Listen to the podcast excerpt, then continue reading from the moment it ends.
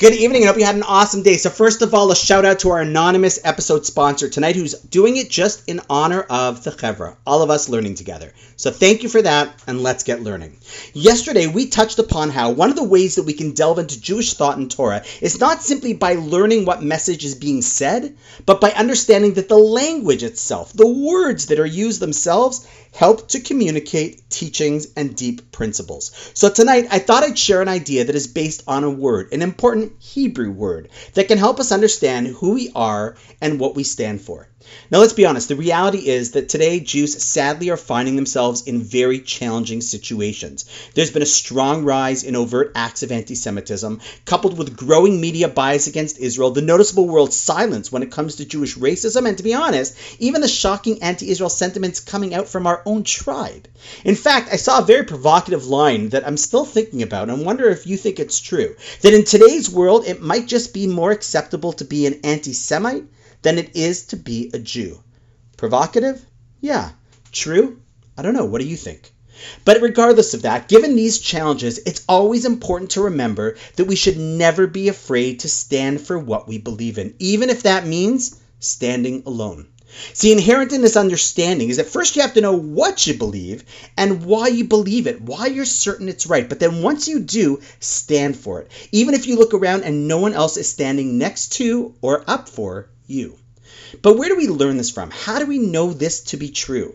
Well, for that, we have to go back to the beginning of Judaism, to arguably the individual who discovered and was the first to represent and stand for the Jewish belief system and the ethical monotheistic approach that we're committed to to this very day Abraham, Avram. And the reason why we have to go back to him is because the Torah actually refers to him with a title. Just like Moshe is called Moshe Rabbeinu, Moses our master teacher, and that's his defining quality, the one who gave us Torah. Or Aaron, Aaron a Kohen, Aaron the high priest, the one who served. Avram was called Avraham HaIvri. Ivri is the word that the word Ivrit or Hebrew is based on etymologically. So why was Avram called Avram Ha'ivri? It's not because he spoke Hebrew, but because Torah tells us that Ivri means the other side. He stood on the other side. And our sages explain that he was called Avram HaIvri because he was Avraham who stood up to the entire world's belief system with conviction.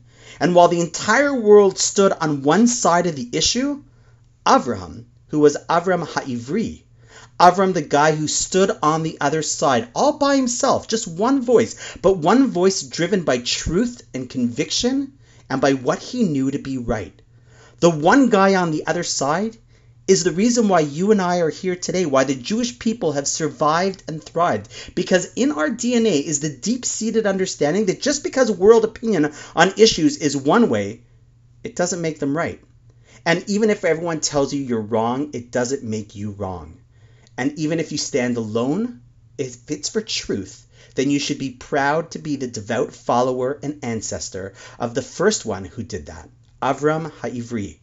Avram, the one who realized that even if everyone is against you and has morals and values that are wrong, stand tall, stand proud, and stand strong. We think, oi, look at us. But perhaps we can look at it as a challenge to our conviction and an opportunity to say, I know why I believe in this. I know I'm right, and I'm standing proud about it. Turn these crazy times that we live in into an opportunity to display our courage, have stronger convictions, defend Israel more openly, be seen publicly as more Jewish, and to stand on the other side of perhaps the majority of the world, knowing that it's still the right side. And on that note, my fellow Hebrews, my fellow Ivris, have an awesome night, and I look forward to seeing you tomorrow.